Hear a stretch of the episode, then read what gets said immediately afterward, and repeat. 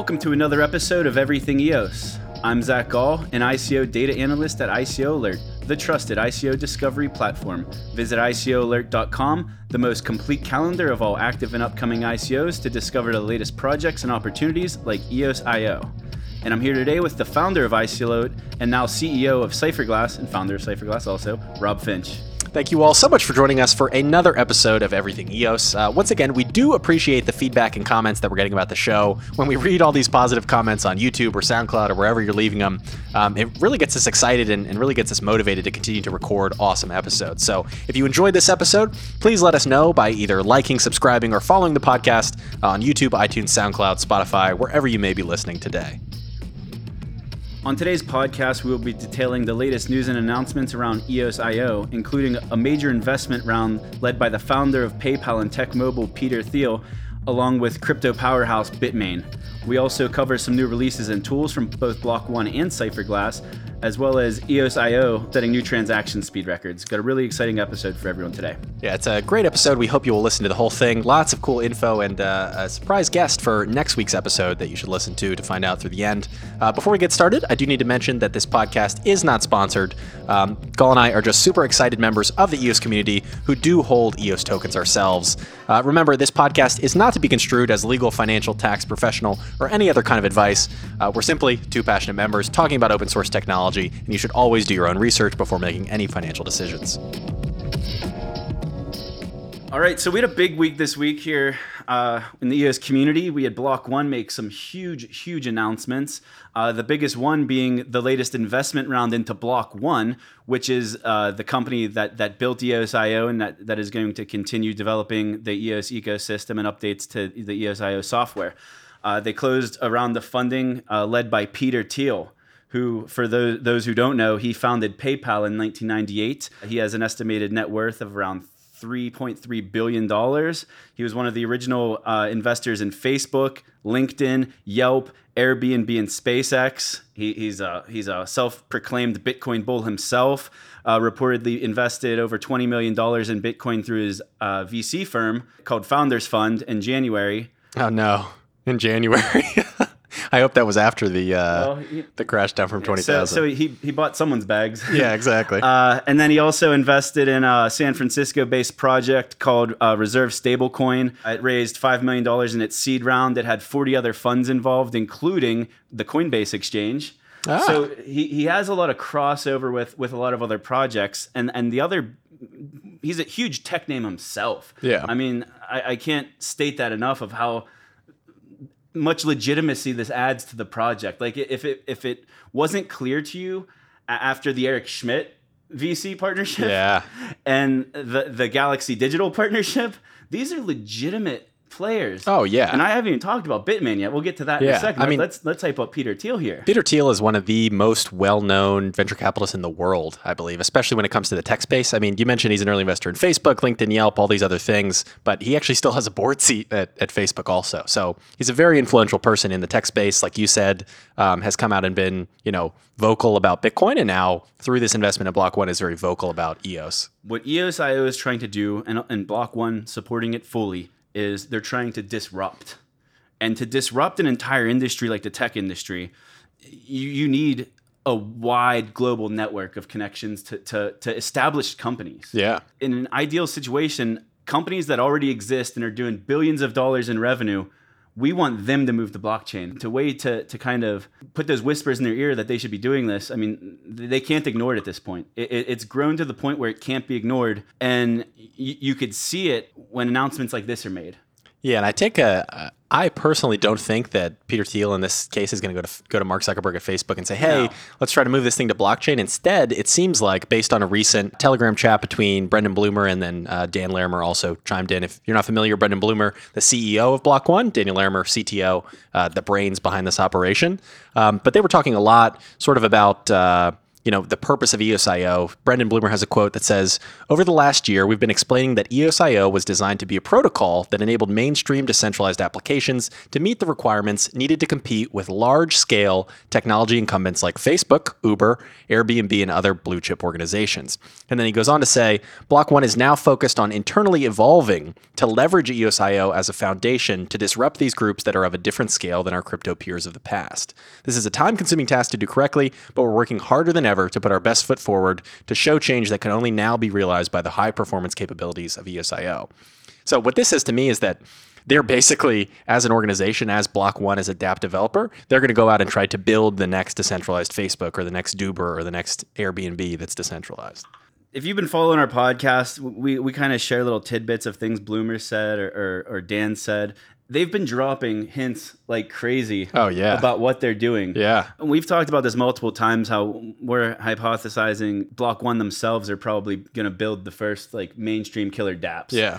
I mean dan dan has his experience building Steem. Steem's just a very junior junior level social network but that experience is, is going to be invaluable building the next level of social networks. Well, and Steem to, to not like sort of underplay it too much. Steem is still the most used blockchain by transaction. So most used blockchain in the world ahead of Bitcoin and Ethereum. And I, I think what Steem did and does is it allows someone to generate value without actually for, for themselves without actually paying for anything or buying anything. Right. So the the, the traditional on ramp to get into crypto is let's let's walk through it. So first, you got to sign up for Coinbase or Right. whatever exchange you want to do. Gemini You got to I, get your identity verified, uh, which sometimes takes days, or And- weeks or months. and then you got to decide whether you not you want to pay a four percent debit card fee or if you want to wait five business days for your bank transfer to go through.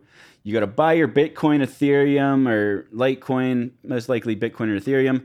Then you got to transfer that to like a Binance or something to, Yep. to buy all your smaller coins. That sounds simple to us. yeah. But think about this someone who's just never done crypto before. That's Oh yeah, it's crazy. But a service like Steemit and potentially the next generation of a social, a uh, social network, you could sign up for a Steemit account For generate, free. generate a wallet address. You get that wallet and you start you start blogging and creating good content. People upvote your posts and you get paid in Steem dollars. in Steem. yeah. So you're able, and then you you take those Steem dollars, and then to off ramp your crypto, if you want to get fiat, there's still going to be that learning curve to figure Right. out how to sell it. But in an ideal world, and where we see this whole industry heading is, why convert to fiat? Yeah. Like once we get to the point where you could buy and sell goods w- with without like needing to use fiat. Um, hypothetically, I, I generate hundred dollars on of Steem dollars. I've never bought crypto in my life. I have hundred dollars of Steem dollars though because I, I wrote a couple of blogs that that went viral. So I could take that hundred dollars. Um, and I could go on a site like Overstock.com. Overstock.com uses Shapeshift to, to purchase things. Yeah. I could use my Steem dollars in Shapeshift to buy goods on Overstock Yeah. from the revenue I generated from blogging. Yeah. Without I ever never going into ever USD. bought crypto, but I'm getting tangible, real life goods. yeah. And That's crazy to think about. yeah, so Steem's the only platform I can think of that you're able to do something like that. Yeah.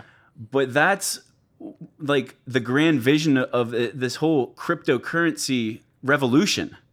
This is big. I never even thought of Steem as an on. That's a really, really good analogy there. This is another on ramp for people into crypto. You create content, you add value to the network, and then you're given crypto without having to ever go through dollars. Exactly. That's crazy. and that's where this is headed. So think about it. We, we've talked about the gaming industry before. Yeah. Blumer's background is in buying and selling virtual goods. Yeah. So what what they would do is they, they would have thousands of employees who are literally just like mine gold or something. Yeah, not just thousands. They had 400,000 employees in China mining World of Warcraft gold, Lord of the Rings gold, all kinds of different gold. A giant and there's company a called. dollar value on that gold. So this is Oh, video yeah. game gold. Yeah. But if I want to just buy shit on a video game and I don't want to spend hours mining gold, I'll go buy it. Yeah. I, I'd rather spend the money than than spend the, the time needed to collect that gold. Yeah. So you put a dollar value on that gold. Let's say it's one gold bar is one dollar. I don't care what game we're talking about. If I wanted to generate value for myself, and this is a blockchain based game, uh, we, we we talked about the um, what's the Second Life guy company? Oh, uh, High Fidelity. High Fidelity. The recent investment by Novogratz. Yeah, so we mentioned that that investment by Novogratz into High Fidelity, which the the founder of Second Life, it's a big virtual world game, all the mining stuff. I've never played it. You got to facilitate some sort of mining of resources. Now, if those resources are blockchain based, I could use something like Shapeshift for that. Yeah. And buy stuff on overstock.com. Yeah. I could play a video game, mine gold all day by just staring at my screen and clicking like a freaking robot. Yeah. And if I want to create turn turn that time into value, if if this is a blockchain based tokenized gold, virtual gold, Yeah.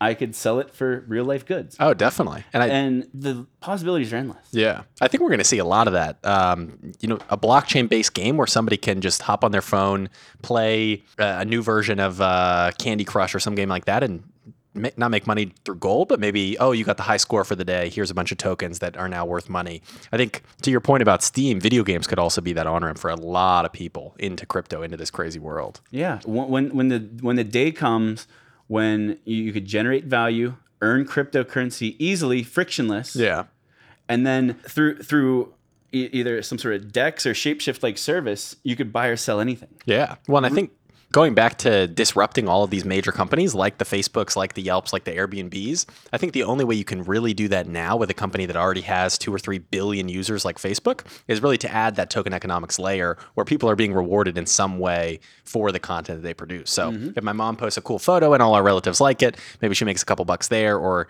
you know, she tweets something out on the new social media platform that they're building and it goes viral and she makes a thousand dollars. So it- whatever that's going to be, I think they have to get the token economics right in order to disrupt these players. But uh, if anybody can do it, it's them. A whole new economy could be built. So let, let's hypothesize this uh, Facebook 2.0, this next gen social network exists. It's decentralized.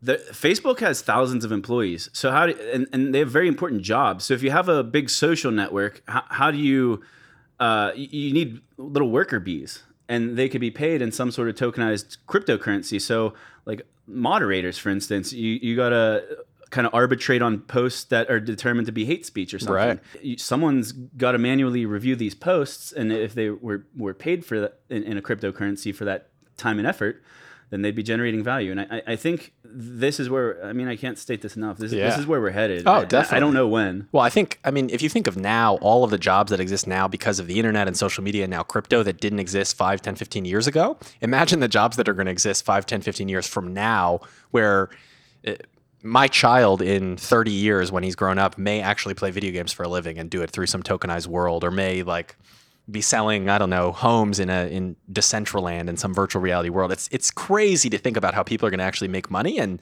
and sustain their lives in the future. We are living in what might be looked back on as something as big as the Industrial Revolution. yeah. The, the same way the internet disseminated information globally at a high speed, the, this blockchain revolution is going to disrupt the, tra- the transfer of, of value and, and secure data transfer. Yeah.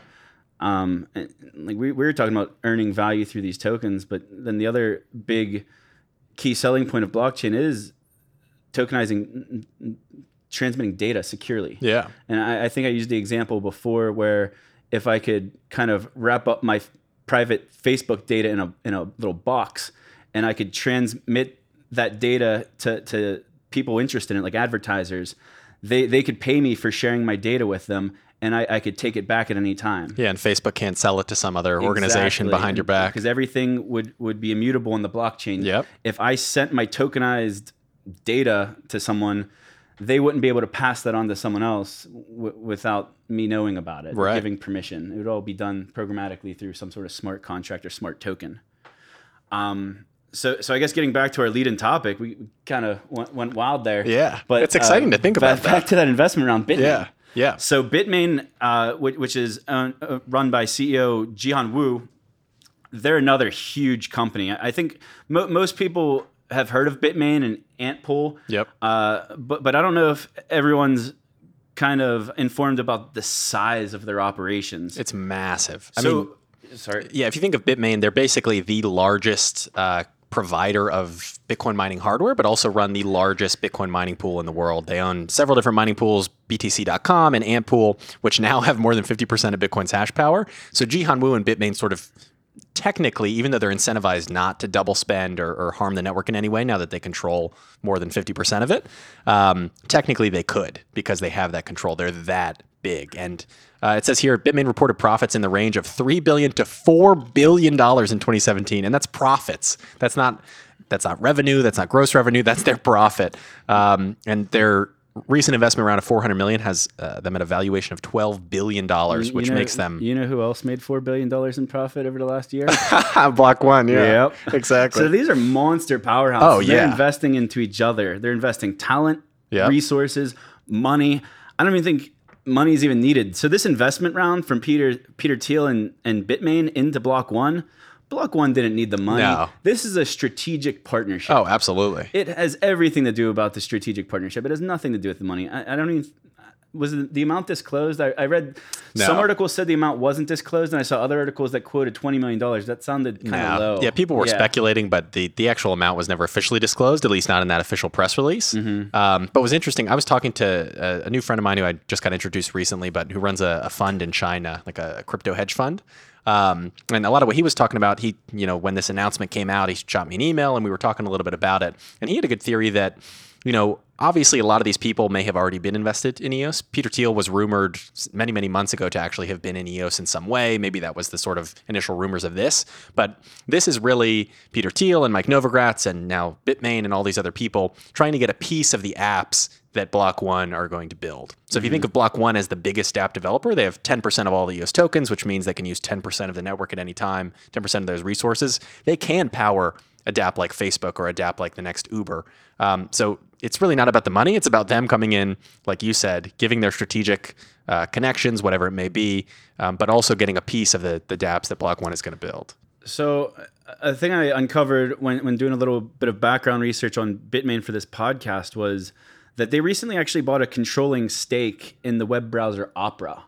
Yeah. And I, I, I don't use Opera. I, I use Chrome. But uh, a- after they bought it, the latest versions of Opera web browser actually have a native Ethereum wallet built right into the browser. That's crazy. That's pretty cool. I mean, yeah. then you don't have to. We were talking about this before the podcast. Then you don't have to install an extension like Scatter or something like that. You can just go straight into using your wallet. Yeah, I think the next generation of browsers. I mean, I don't know what Google's working on, but but there's there there's a lot of work being done in the browser space in, in relation to cryptocurrency. So I'm I'm curious to see if Chrome's just going to adapt and and still have their monopoly on the market, yeah, or if a, a web browser is able to come out that's going to be above and beyond and better than something Google would do. That would be a disruption. Oh yeah, I mean, one of the big. This is an interesting point. One of the big uh, topics in sort of the Bitcoin community in like 2013, 2014 was, hey, there's this. There's actually a financial layer built into the core like HTTP protocols of the internet that has just never been used. It's basically a way to transfer value in some way, but it was really never built out. And crypto is the perfect way to kind of you know implant this new way of transferring value right into the internet that already exists today. So to have that built in by default in every browser would be awesome. And now that uh, Bitmain is invested in Block One, maybe they'll add an EOS wallet to the the mm. Opera browser. So I, speaking of development and developing yeah. tools, uh, you guys just at Cypherglass released a, a tool this week, right? Yeah. So we uh, launched something called Cypherglass Help. If you go to Cypherglass, C-Y-P-H-E-R glass.com slash help. Um, right now, it's basically sort of a beefed up frequently asked questions page. You can, you know, if you have a question about, hey, how many tokens do I need to stake or how do I vote or how do I transfer my EOS out, you can search all that there on that page.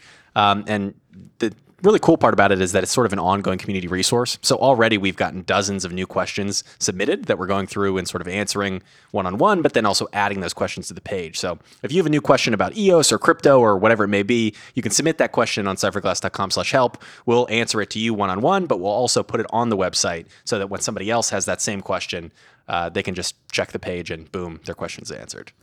That, that that's an awesome tool. And to add to that, I just want to remind everyone that Block One has something similar where they have like a, a question and answer thing yeah, that they do. ask block one. Yeah, so you could also ask questions to Block One because maybe Cypherglass isn't in a position to answer these questions because Right. you're not privy to what Block One's doing and you don't know what they're willing to share. Right. Sometimes I, I've looked through these questions whenever they answer a question, so it, it allows you to ask them a question. Do you ask it on Twitter? I think. I think it's on Twitter with the hashtag ask block one. And then Block One will write a blog post with the answer to it, and then they'll tweet out their answer to that the, the link with the answer to that question. Yeah, and they don't do it for every question, but the, the questions they pick are generally pretty interesting. Yeah, and sometimes they will drop a, t- a tidbit that hasn't really hit a press release yet. Yeah. If, if you read into it a little bit.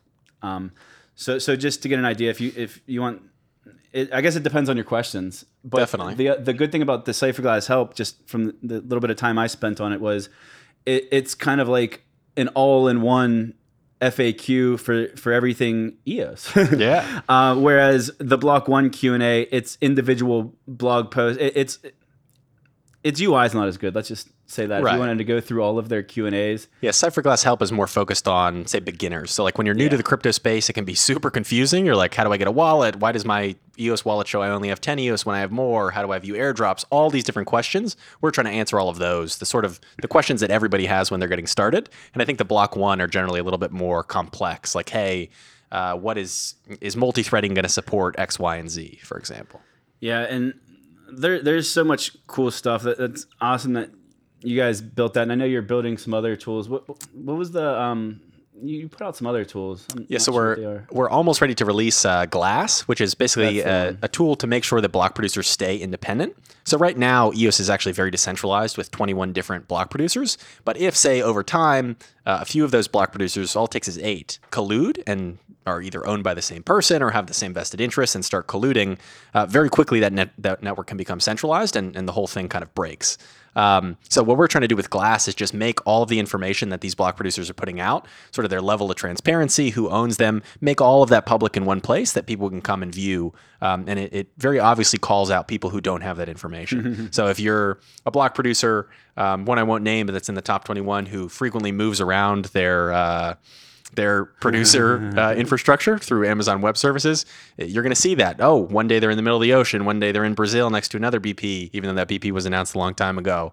Um, so you're going to see all of that. You're going to see who's been transparent about ownership, who hasn't, and we hope that this tool will be kind of used by the community to to make sure that EOS stays uh, independent and, and there's no collusion. So it's almost like a policing, a self-policing tool in a way. Exactly, Where and it's it's all done through the information that the block producers submit to the blockchain. So it's it's all pulled from their what are called bpinfo.json files. So the block producers are giving us this info. There may be some info we compile, but we hope that it'll be a good community tool for people to use and say, hey, wait a minute, why is this infrastructure show as in the middle of the ocean? Why didn't you release you know who owns your company when these other 20 block producers did? So we're hoping that people will kind of take it and, and run with it. That's I, I think all, all the not all of them, but a lot of the block producers that I particularly like are building some really cool things. Yeah. And I'm, I'm going to give them a shout out on here. Uh, Greymass. Why are people not voting for Greymass? Jesus, how are they not in the top 21? Yeah, it's crazy. We were we were moving up with them for a while at like 26 and 27. Then we got some big votes and got moved up into the 21 for I think another day or two. We were number 20 and 21. Now we're back out at number 23, but only a few hundred thousand votes away from back in the top 21. I, w- Um, I was talking to um, Josh from uh, EOS Canada yesterday because I want to bring him on here as a guest sometime to have another block producer's perspective. Yeah. Um, and he one of the questions he asked me was, out of the block producers not in the top 21, which ones do you think should be in there? Yeah. and the first thing that came out of my mouth, I didn't even have to think about it, was. But then, exactly. like, to, to go further than that, I actually had to look at a list and, and think about it. And, like, I, I think Vibes is pretty good Yeah. outside of the top 21. I, I think one of the issues with voting right now is um, that whenever you want to vote on all these tools with the UI, like, a lot of times they're in order of the top 21. So if I don't know all of the block producers, I might just pick what everyone else is picking. Right. 'Cause it's- Absolutely. It's, not like randomized in the order. It's a UI type thing. Definitely. But I, I definitely think they're they're the top 21 block producers right now. I don't think are the 21 best organizations to be in that type of a leadership position. Let's Yeah. just say. I it doesn't mean that. they're bad actors. Well, it it doesn't- mean they're lazy actors. I don't know. Yeah, and it doesn't mean that we're we're not talking about all of them here. And I'm not just saying no, this no. because we're not in the top 21. I think we would be happy being a backup BP forever. Obviously, we want to be in the top 21, but we're still going to continue to develop tools if we're not. Um, but I totally agree. There are some people still in there that probably shouldn't be in there. But fortunately, EOS Cleaner um, finally got bumped out. We're I think 100,000 votes away from passing them and being number 22. Um, but they got bumped out of the top 21. Is there a big so- difference, but like in, in block rewards between 21 and 22? Yes, there's a massive difference. Okay. So the, the way it works, if you guys aren't familiar, um, there's one percent inflation on the network that pays the block producers, but every day all of the block producers claim their rewards once, and you get two types of pay. Um, regardless of whether you're in the top 21 or not, you get what's called vote pay based on how many votes you have. So even if you only have, say, 10 EOS or 100 EOS, if you vote for block producers that you want to help fund, that really does increase their pay every day. Um, but then when it comes to top 21, all of the people, number one through 21, get the same flat amount of EOS in addition to the vote pay every day just for being in the top 21. So the difference between 21 and 22 is like a 100% jump in revenue. Okay. So I, I liked your theory. Um, the first time you guys kind of got bumped out of the 21, um, like using some of the the mon- the vote monitoring tools, you're able to see that like there was some big whale vote movement. Yeah. Um, and I, I liked your theory on that, and I, I hope it was strategic. You want to Mm-hmm. kind of talk about the rotating vote theory that you gave me that one day? Yeah, so we noticed we had a massive, and this was all coming from uh, Bitfinex's different vote proxies. We had a massive 20 million vote um, whale vote, along with six other people. Greymass was one of them. Um, I think Blocksmith was one of them. A bunch of people that we were kind of in the same placement with in the top 21. We all got bumped out at the same time. And now we've been slowly sort of moving up again. But uh, what it looks like is happening, or, or may be happening, it's just speculation based on some of these voting tools, is that somebody out there with a ton of EOS, whether it's Bitfinex themselves or a big whale on Bitfinex, is sort of rotating people around through the top 21 so that everybody can kind of get a share of those top 21 block rewards. And I, I hope that's what they're doing. And for anyone listening, if you are a whale, I, I encourage you to do that because the more honest and good and technologically savvy block producers we have who are able to generate living wages for their staff and operating costs, the better. yeah. So you think there, there's probably block producers out there with great intentions and great talent that are maybe number 30 or I don't know who's number 30 now so I don't want to call anyone. Greymass, actually. I don't but like they might not be getting a lot of funding right now but if you just vote if you're like on the fence about them and if, if they get voted in for a couple weeks here and there that gives them an influx of income that once they get uh, voted back down to being a standby they, they still have that funding influx that they Yeah. got from when they were in the top 21 so it, it's a really good thing i think to kind of spread the wealth around Well, and it's worth noting. I mean, there are still a significant amount of people in the 21 that have kind of stayed there and not moved, like EOS Canada, EOS New York, EOS 42. Bitfinex has always kept themselves in uh, through their voting proxies, whether that's users on the platform or it's Bitfinex themselves. We're not sure. Um, the tool's not super transparent. Uh, but there are some people that have been sort of in, and then the others seem to be rotating. So we'll see what happens with the next kind of uh, Bitfinex voter proxy shakeup. It seems to happen every Tuesday. Uh, the votes are changed. So Bit, Bitfinex actually has some big stuff uh, going going on this weekend. Uh, they're doing their Bitfinex sponsored EOS hackathon Really? this weekend. Yeah. So and they're also uh, let me find my notes. I don't even know if I put it in my notes or if I'm just Oh, I see. off the top of my head. Um, they're releasing uh, a beta version or a, like a quick preview of EOS Finex. Oh, this is going to be awesome. Yeah. So this weekend, guys, in London. Oh, this there's is so much cool. Stuff going on in London right now. London, Yeah. London and New York. It seems like they have everything going on in the blockchain space. Yeah. But Bitfinex this weekend, their hackathon in London, um, they're giving away some prizes. Um, not quite as big as Block Ones, but they're still good. If I was a dev and able to make seventy five hundred dollars for first place, that's awesome. So they're offering seventy five hundred for first place, three thousand for second, fifteen hundred for the third. Um, they're offering prizes for the best hack using the new EOS decentralized exchange Wow. and also the best integration with the Ethfinex custodial trading API. So it- it's a hackathon, but I, I, I think I misspoke when I said it was strictly EOS. It, it's a blockchain hackathon, hmm. but definitely a focus on on the EOS Finex Yeah. piece of this because that, that's a that's a big part of this, and obviously Bitfinex is a huge backer of Block One and EOS. Well, and if you all are familiar, EOS Finex is uh, Bitfinex's upcoming decentralized exchange built on EOS. They announced that well before EOS even launched was kind of the one of the first major DApp announcements, other than Everpedia's IQ.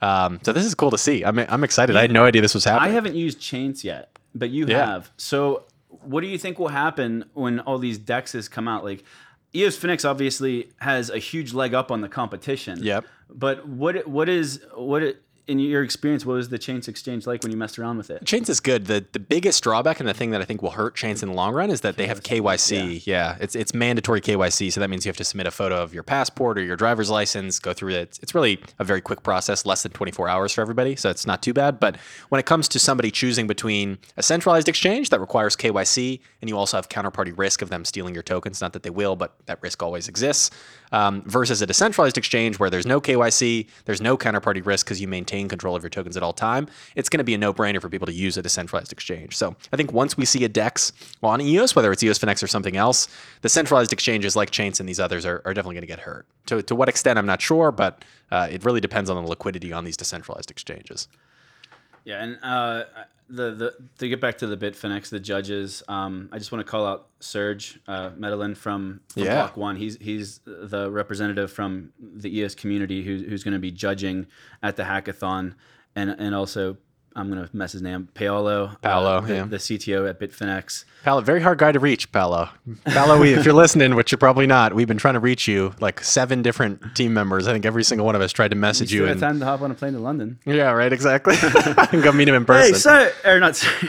hey, Paolo. Paolo. And I've met uh, I met Will Harborne, the director of operations at Ethfinex. Met him at uh, it was either Token Summit or Token Fest. Um, that was in 2017, I think, maybe 2016. Anyway, Will's a great guy, and I've spoken with Serge on the phone, uh, the head of developer relations at Block One. He's a great guy as well, very talented. So should be uh, some good judges and speakers. Chatty Cathy's here. Uh, I gotta, gotta get through my, my list of topics. I know, here. right? So the other other big news. A lot going on. we're talking about all this software. EOS 1.1 was Yep. released when I was in bed last night. I got an alert from a tweet from Block One. Yep. Uh, so from uh, we talked offline about this. What's what's the feature you're most excited about that So they mentioned? I'm most excited about their hardware wallet preview for Mac OS X. So for people who aren't familiar, every Mac that shipped for the last I think five years, and every iPhone that shipped for the last I think seven years, ever since Touch ID was introduced, um, has a secure enclave in it. And what a secure enclave is is basically an isolated chip that never touches the internet. So you can store sensitive things on it like your fingerprint data, or in this case, private keys,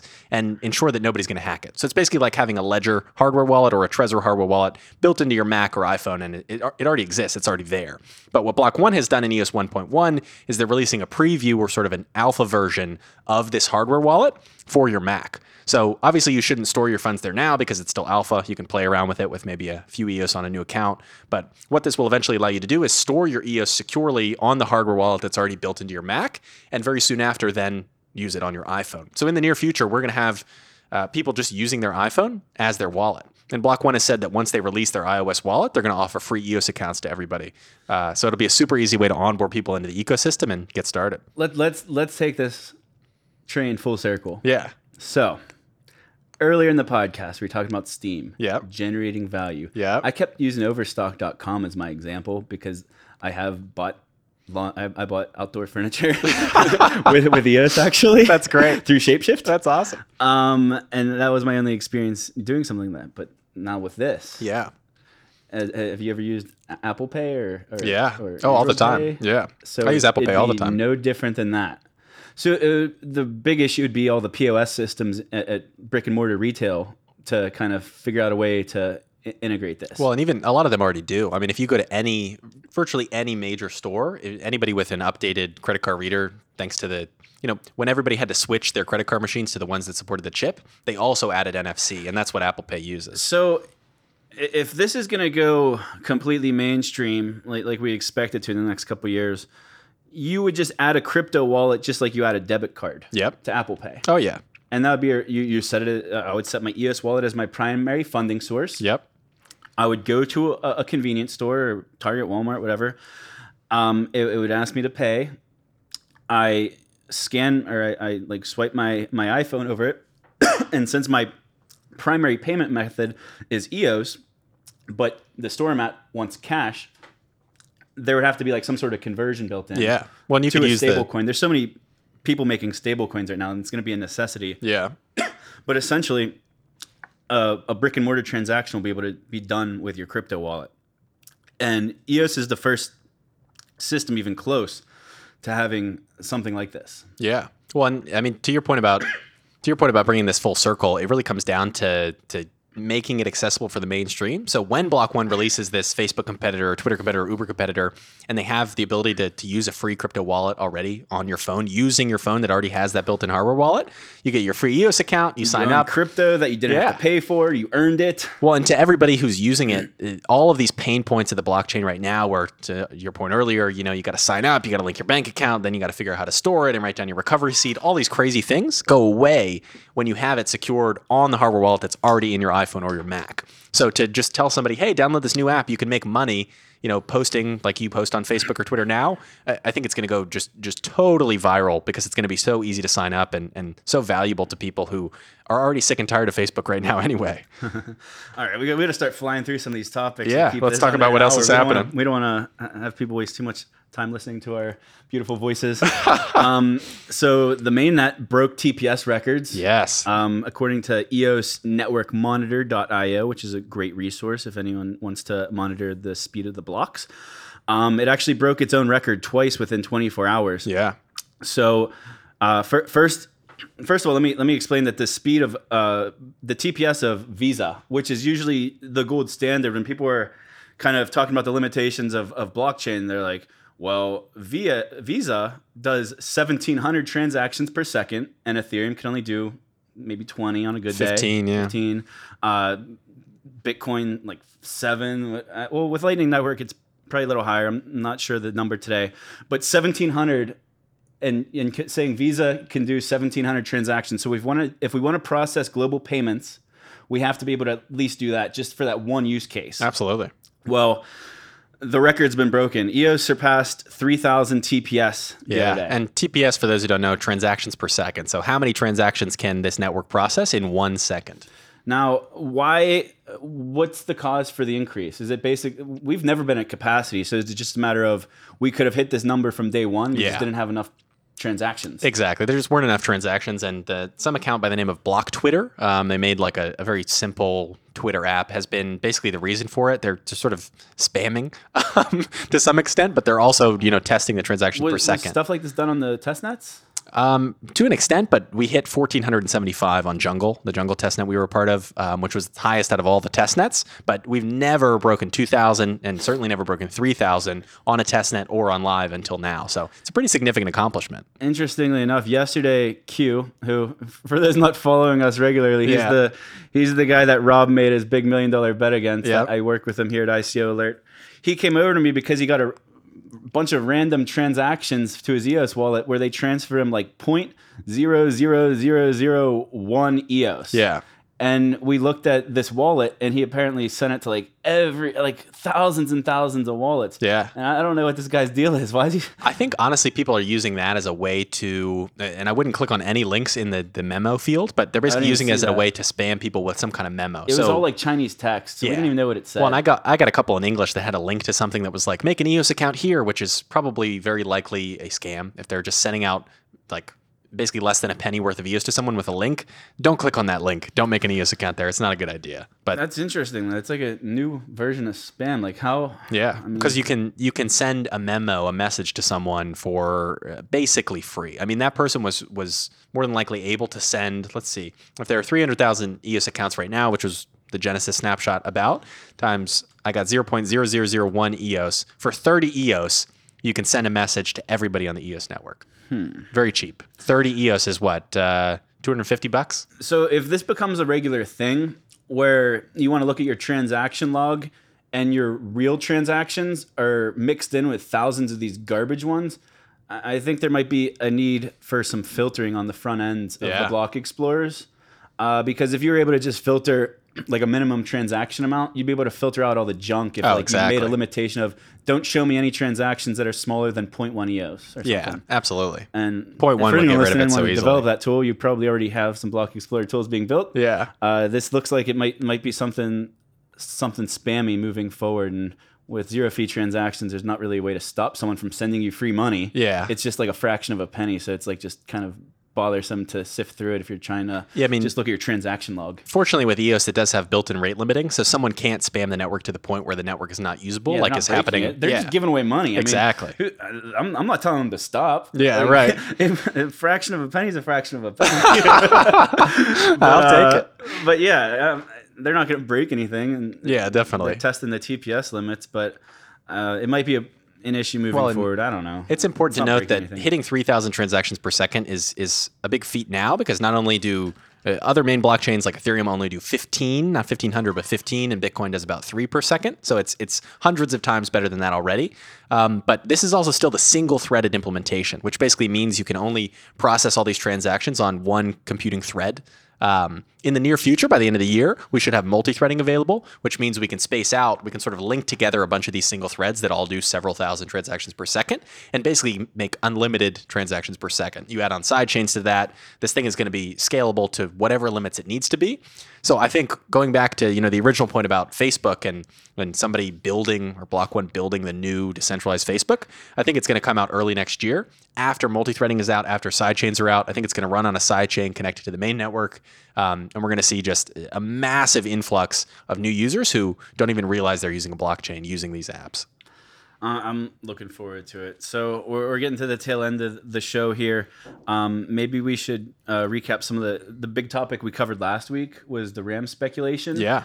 Did it, did anything that you know of changed? Because it seems like the speculations leveled off. The speculation has basically the price is effectively stabilized, and I think the reason why is that there's sort of a consensus on how we're going to fix the problem. So number one is that software solution I talked about with sidechains, each sidechain having its own RAM pool, so you don't necessarily even need to buy RAM on this this mainnet that's that's relatively expensive. But also now that we know um, once once the proposal is kind of fully accepted and implemented, it looks like one kilobyte of RAM will be added uh, to every block produced every half a second. So about 64 gigabytes added to the RAM pool every year, which should make the price just gradually decrease over time. So with all of this in mind and with this consensus sort of reached now, I think the speculators are going, okay, maybe I'm not going to buy it. Maybe I'll sell off my EOS since the price is going to decline I'm over so time. I'm so glad I did not speculate on RAM. the first time I messaged you about the RAM market, Yeah. I think it was at like 0.06. Yeah. And if I was going to speculate, that would have been the time to go. Oh, I'd still be ahead. But I kept watching it go off and go off. Oh and I was like, what the hell is going on? And I knew the price wasn't going to last, but a speculator is going to speculate. It's all about the, the, the, the flip it. And 100%. If I were to have done that, it would have been above the 0.33 it's kind of stable Yeah. off at. I, I personally don't recommend speculating on RAM or even participating necessarily with a large chunk. Like it, it's okay to speculate with maybe a small percentage of your tokens. Yeah, but know that you're you're probably going to lose them, or you could lose all of Yeah. them. A lot of people got burned when the, the RAM market quote unquote crashed from 0.9 EOS per kilobyte all the way down to, to 0.3. It's it's insane. I read that um so I, I mentioned that I was in like a RAM price Telegram channel Yeah. or something. Um Yeah, there's a whole RAM. I read speculation that uh, the person who started that group was actually some big whale that drove the price up really. and basically got everyone excited about RAM. I mean, it could have been a group of people. I'm, I'm not real familiar with the Wow. backstory. But this RAM price channel was created by a person or a group of people who had already bought in on the RAM speculation. They were just trying to hype it up more to drop their to dump their bags eventually. Makes a lot of sense. I mean, there's these markets right now are very prone to manipulation, So especially when something new. if like I want to drive out. speculation, how do I drive speculation? I get a bunch of speculators in a room and I create an echo chamber. yeah, exactly. I got all these RAM speculators. RAM is pumping. RAM is pumping, RAM is pumping, and then everybody buys into it. Yeah. So Highly illegal, by the way. So don't kids out there, don't try it. All right, so I, I guess we recapped the main topic on last week's episode. Uh, we can give a preview for next week's episode. Yeah, we will so- be having our first guest on Yes. the show. So it'll be someone uh, talking talking shop with with Rob and I, uh, SVK Crypto. Yeah. To kind of talk about their background a little bit? Yeah, so SVK Crypto um, is an investment firm based in London, sort of a, a VC firm. They were the. London's going crazy. London's really blockchain is. capital, man. London and New York. It seems like it. Well, they were And actually. And or There's a lot of blockchain yeah. capitals, and we got Blockchain Island with. Uh, I forget the name of it, wherever Binance moved. But there, I, I'm so jealous that I don't live in one of these cities where there's all this in this action going on. Yeah. Anyway, so SVK Crypto is this this big VC fund. They were one of the recent um, VC funds to partner with EOSVC through Block One's billion dollar DApp fund. I believe it was a fifty million dollar partnership. Um, but we have Charles and Shane from SVK Crypto are going to join us on the show next week. Um, we're going to be talking about their partnership with Block One, maybe some of the DApps they're interested in funding. Sort of you know pick their brain on EOS and the, the future of the ecosystem as well. So it should be a pretty awesome episode next week. Uh, definitely make sure to stay tuned for that. It's it's going to be awesome. Since I know Q's going to be listening to this af- after we post it, Yeah. we, we should call this episode the EOS Roundtable. I like it. I like it. He'll get so mad. yeah, take away a, a little bit of the, that roundtable title. Yeah. Uh, so, so is there anything else you, you want to mention before we wrap up here? Any, Yeah, the the last thing, probably the, the least interesting thing, but you know, still something to keep an eye on. Um, Wednesday, so a few days ago, as you're listening to this now, uh, and that was Wednesday, the 18th of July. Um, Congress, the United States Congress, actually held two different hearings uh, on cryptocurrency, uh, both of which were relatively positive. But to one of your points earlier about you know people creating these new currencies and these new on ramps through Steem and other other platforms um, where you don't even have to go through the dollar. One of the congressmen actually mentioned he was mentioning, you know, it looks like, and this is not a verbatim quote, just basically what I remember, um, but basically saying something to the effect of, it looks like a new money supply is being created here, but I'm not sure how that's possible. And went on to say, like, the US dollar is the backbone of the world. How can they make a new one? And just very confused about what's happening. But overall, the both hearings were very positive, you know, said a lot of the same things they've said before. Um, uh, One interesting quote Our committee has a deep interest in promoting strong markets for commodities of all types, including those emerging through new technology. So, looking to promote this stuff, looking to make sure it's regulated properly, not overregulated. More good news coming out of the, the regulatory side in the US. really, really exciting stuff. So, I guess this is a good spot to wrap up. Yeah. I look forward to telling you guys more stories about EOS, sharing more announcements next week. Hope you guys all enjoyed this episode. And once again, I'm Zach Gall, I'm Rob Finch. and this is Everything EOS.